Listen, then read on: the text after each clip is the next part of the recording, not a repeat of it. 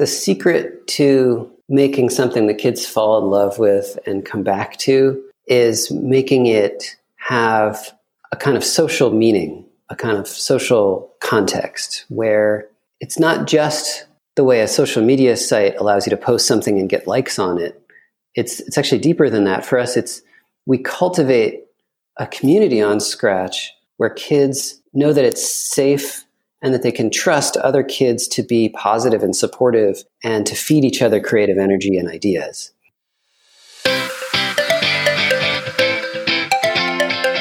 All right, welcome to Kids Lab, a podcast for parents, educators, and everybody interested in STEAM education.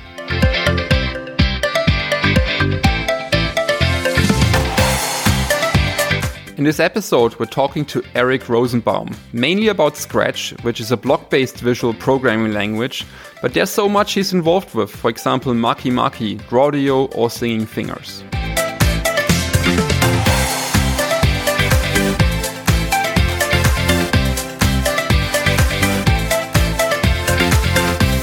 The first line of Eric's biography says it all. It reads I design for creative play.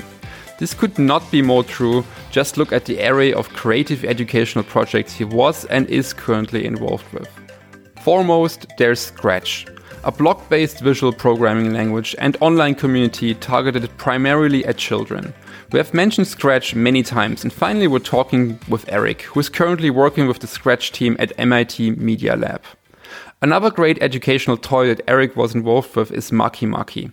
It's an electronic invention tool and toy that allows users to connect everyday objects to computer programs.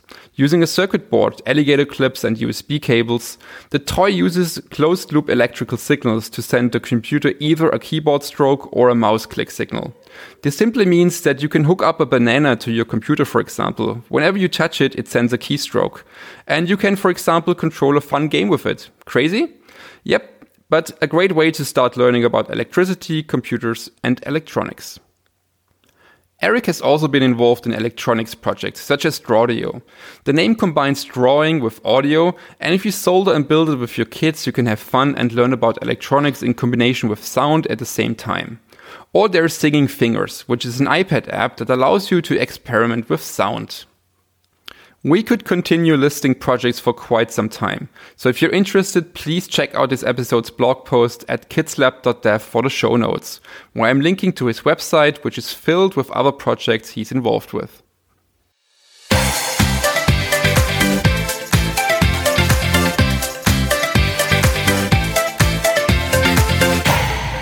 All right. Hi, Eric. It's great to have you on the show. How are you today? I'm doing great. It's it's great to be here with you.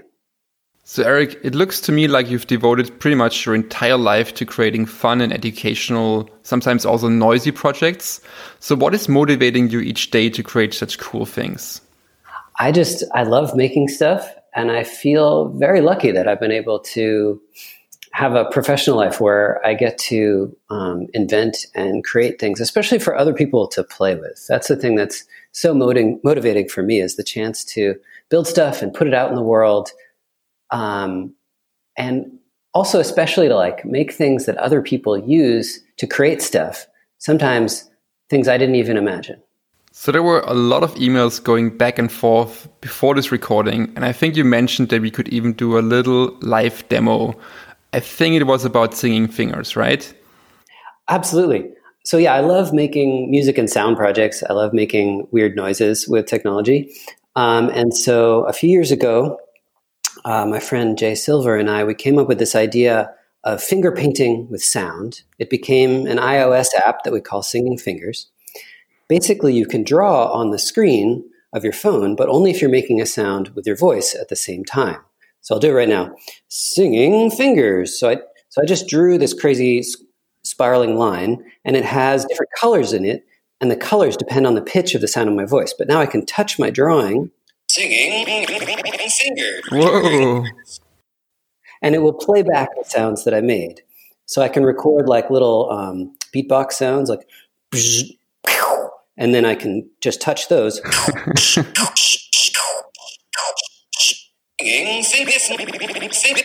Um, and then I can make I can make music kind of by playing my drawing. Wow. Um, it's really fun, and you what you're creating is both a drawing and a musical instrument at the same time. So before we dive into Scratch, uh, you've created quite a few other projects. One of them is Makey Makey. So what is Makey Makey all about? Makey Makey is about making anything into a key. It's this little circuit board that me and my friend Jay Silver created when we were both uh, graduate students at MIT Media Lab, and the idea is that you can turn turn your whole world into a construction kit. You can repurpose everyday objects around you and turn them into musical instruments or game controllers or anything else you can imagine. It's uh, a simple idea, really, uh, because the little circuit board that you plug in, the Makey Makey, tells the computer that it's a keyboard, uh, like to type on, but you get to make your own keys by connecting objects to it with alligator clips. And so, for example, if you take a banana, that's a classic thing to use the Makey Makey with, and plug that in to the Makey Makey, then when you touch the banana, the computer thinks you pressed, say, the spacebar or the W key or the up arrow. And you can plug in a whole row of objects. Anything that's even a little bit electrically conductive will work.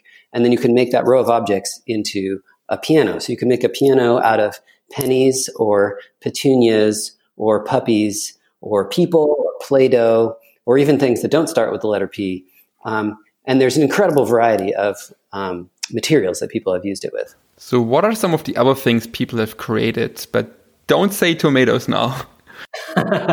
people love uh, making um, wacky new kinds of game controllers with Makey Makey because it frees you from the existing kind of paradigms of something you can you can make something that you hold in your hand like an existing game controller. And that's a really fun project. Make your own shaped game, game controller out of cardboard and then put say aluminum foil on it and then you you can lay out the buttons however you want. But you could also make it out of chairs or out of an entire table or make a game controller the size of an entire wall or a floor or even a whole auditorium full of people people can be a game controller. Um, another area that people love um, to use Makey Makey for is, is new kinds of musical instruments um, musical instruments that you wear on your body or that um, you can play by um, running back and forth across a room or that you can play by squirting water. Um, and one of the really exciting things that, that has happened is that so lots of um, kids and families and school groups and other kind of creative groups are using Makey Makey to make stuff. And that's really wonderful. And there's also another group, which is professional musicians are also using Makey Makey, and they tend to make really beautiful videos, and those are inspiring to everybody else and kind of like raise the the level of possibilities for everybody. So a couple of those that I've seen. Um, well, recently there's a, a, musician named Shawn Wasabi. He's a young electronic musician, and he does these crazy things that I've never seen before. One of them is he made music at a fast food restaurant using the soda dispenser. And so each flavor of soda, he puts his cup underneath it and it plays a different synthesizer note. And he plays a whole melody where he's like making a crazy soda flavor out of root beer and Coke and orange soda or whatever.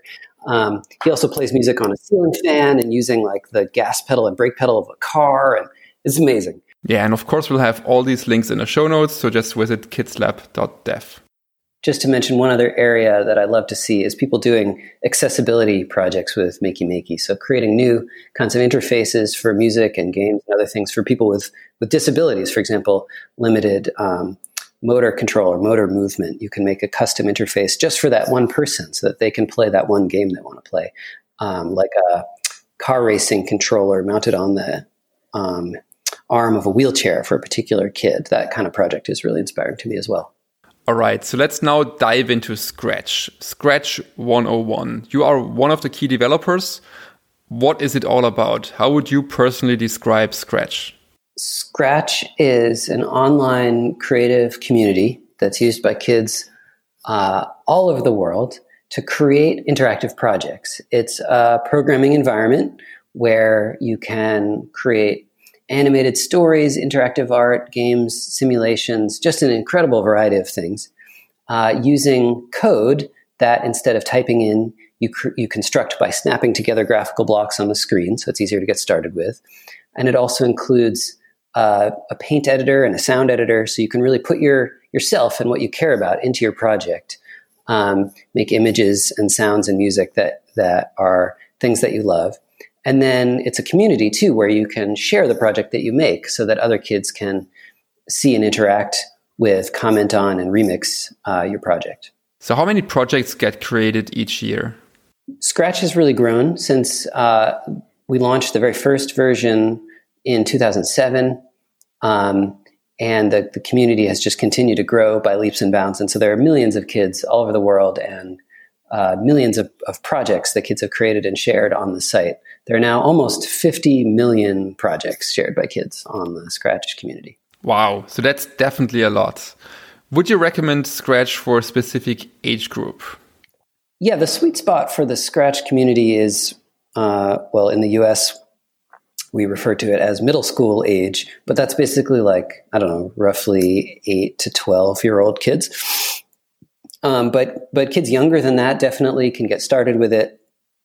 And then we have a lot of activity of kids that are, are older as well who continue with it. And also, um, increasingly, there are introductory computer science courses in high school and college. So, for yeah, for older people that um, start with their their first assignments using Scratch as a way to just get interested in learning how to make things using code. So then there's also Scratch Junior. So what is the big difference to the normal version? Scratch Junior is, is awesome. It is way simpler. It's designed for um, kids aged five to seven, and um, it's it works only on tablets, so it's a touch interface, and it's got um, almost no words in it, so you can use it without being able to read. Um, so the graphical blocks that you use to program, instead of having text on them like they do in Scratch, in Scratch Junior, they just have icons. Um, and you can use it to make um, beautiful interactive um, stories and, and animations. Um, and kids really can express themselves playfully with it. It does not have the same kind of online community because the kids are so young, but uh, a lot of education groups and classrooms around the world are using Scratch Junior. So, do you have an idea who's mainly using Scratch? Is it code clubs and mostly parents telling their kids about Scratch? Or is Scratch really used at schools and it's mostly introduced by teachers, for example, to the kids? I think that the situation has evolved over the years, that we initially um, created Scratch in partnership with informal education um, folks, so people working outside of schools in after school centers and uh, museums, um, the Computer Clubhouse Network, where kids can come to do creative stuff with technology. Um, but then there's just been this gradual, steady rise of schools adopting it, um, especially in the past few years when there's been a very rapid rise of curriculum around coding. We are now working on better ways that the Scratch team can support our partners um, in schools um, and also governments that are developing curricula um, because that's a really powerful place for us to have an impact as it grows. So, does this mean tools like classroom management, for example? The things that we're starting to think about more now than we have in the past are professional development and curriculum development. So, um, building up a capacity where we teach people to teach teachers um, and building up um, materials that teachers can use to run their own creative activities in classrooms. One of the challenges that we face is that Scratch is fundamentally a creative medium. It's not a puzzle or a game or a quiz, obviously. And so the desired outcome when you have a group of kids working in Scratch is that they all do or make something different and that they all maybe learn something different from each other. And so it's a different way of thinking about um, how to manage a classroom activity that many educational technologies kind of lead you towards. And so we have this challenge of conveying our philosophy of creative learning along with the tool itself. What are some of the cool new features in Scratch 3? And if I remember correctly, it came out January 2019, right? That's right. At the beginning of 2019, we launched Scratch 3, the, this totally rewritten version of Scratch. And it was a really exciting moment where we were able to um, both make it completely backwards compatible. So all the millions of pre existing Scratch projects still worked the same as before, but also add some totally new capabilities. So one of the things that we care a lot about is just reaching kids where they are. And that means on the devices and platforms that they use every day. And so Scratch didn't work before on um, uh, tablets. And so now you can run it in the browser on Android and iOS tablets. Um, but we also more recently have launched a native um, Chrome OS and Android um, app uh, for Scratch. So that's one big change. Another big change is the extensions to Scratch, and I'm particularly excited about that because that's something that I've been heavily involved with, building, uh, designing, and making the the new extensions. Um, and so, extension to Scratch adds new blocks to the language. So I guess we should now explore some of the extensions of Scratch. Um, I've seen there are some physical extensions, like you can connect, for example, the Makey Makey or the Microbit, uh, and there's some non-physical ones. So let's maybe start with the non-physical ones, such like uh, the webcam, for example. What can you do with video sensing, for example? So video sensing is really fun. Um, little known fact, that's actually a feature that was in Scratch 2 uh, we moved it into an extension in Scratch 3 because a lot of people didn't know about it, and that gives it more visibility. What it does is it opens up a live feed from the camera on the stage of Scratch. So all of your um, sprites, the animated characters that you create, now are coexisting with the live feed from the camera. And each of the sprites on the stage can detect motion in the camera feed. So basically, you can make you know a row of balloons, and each of them has code that just says when I sense motion, pop. And then you can wave your hand and make a whole uh, row of balloons pop one at a time. Um, it's a way to interact with your Scratch project, not just with the mouse and keyboard, but potentially with your whole body or even with a whole whole group of, of folks jumping around. So I really like that because this way you are kind of extending the Scratch project outside of the screen. So you know you can have to you, you have to move in front of the screen to to make it interact and do something. I really like that. It's very cool. It's fun, yeah. So let's now discuss some of the physical extensions, such as connecting to Makey Makey or the Microbit. What's cool about these? Um, that's super fun. So it's another way to connect Scratch out to the to the physical world. Uh, the Makey Makey extension is kind of funny because the Makey Makey, because it acts like a keyboard, it already works with the existing Scratch blocks that detect when keys are pressed. We add an extension just to make it more visible. That you know, beautiful kind of peanut butter and jelly combination of Makey Makey and Scratch. They work so well together. We wanted to make sure people knew about that.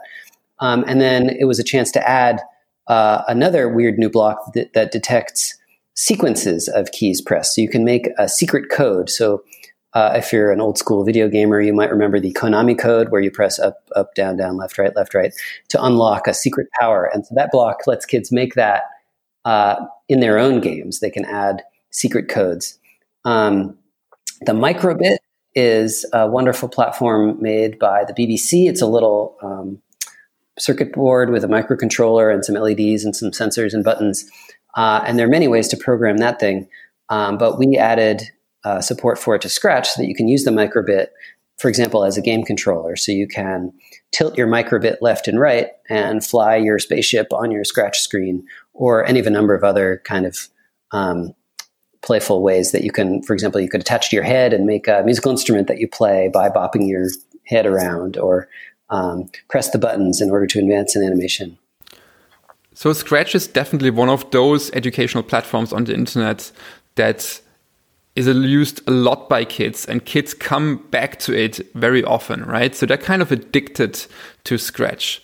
So I want to ask you what is important when you design an educational tool or toy or service so that kids actually come back and really use it not just once but on a regular basis?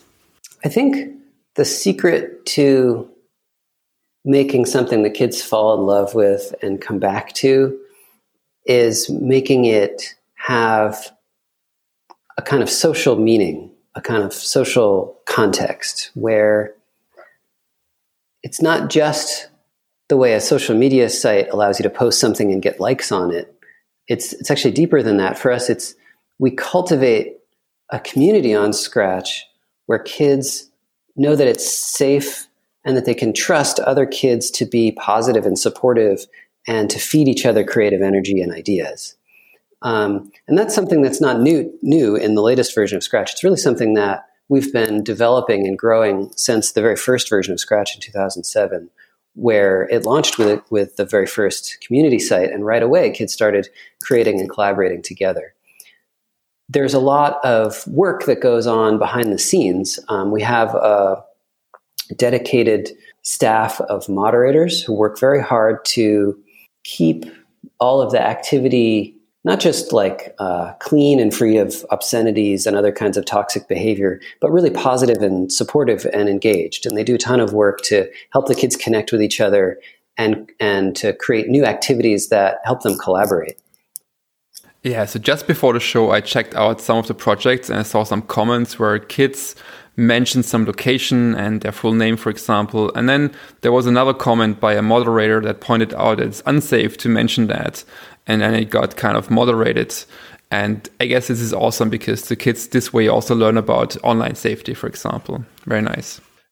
Yes, yeah, we work very hard on on um, the safety and positivity of the community. So it looks like there's a huge team behind it. Can you give us some numbers? So the Scratch team as a whole is on the order of 40 people right now, and about a dozen of those people are moderators. So, Eric, you are one of the key developers of the Scratch project, and you're deep down in the code.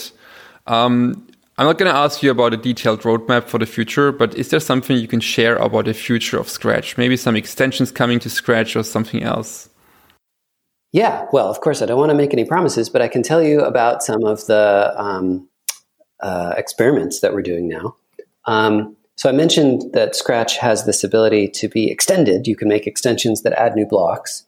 Um, and I've done uh, a number of kind of speculative experiments in making extensions for things like, um, well, we've worked as a team on things like speech recognition, on um, using machine learning to recognize objects or even to make an extension that you can teach to classify different visual scenes. So it's like a way to engage more deeply with machine learning. Um, we've done experiments with new ways to synthesize sound, um, to simulate physics. There's tons of these experiments. So we're working now on a way to decide which of them, you know, will push forward and try to get out in the world. Another related project is how to help other people make their own extensions for Scratch. Um, another uh, area that I'm working on now with a with a team um, here is a project that we're calling "Bring Yourself into Scratch," and so that's about in several different ways helping kids express who they are, their identity in their Scratch projects. And we're still in in the phase of kind of formulating what that will look like. But some of the ideas include um, making it easier in our paint editor, the drawing tool, um, to choose colors that represent different skin tones around the world. Um, another area is helping kids when they join the community to express who they are through an avatar on their profile or um, getting to know other kids through what we call the welcoming committee we have a lot of ideas, and there's only so many things that we can actually um, bring out in the world um, because we have a very slow, careful, deliberative, deliberative process as we um, design and engineer everything. But we care deeply about helping kids express who they are. So that's very cool. I think I'm really looking forward to that AI extension that might help me to create my own AI model and then use it within Scratch. Sounds very cool to me. So, Eric, thank you so much for this interview. It was great to have you on the show. If there's something new coming out, please let me know. And at some point, maybe also please come again to the Kids Lab podcast. Thank you so much. Thank you so much. Thanks for having me.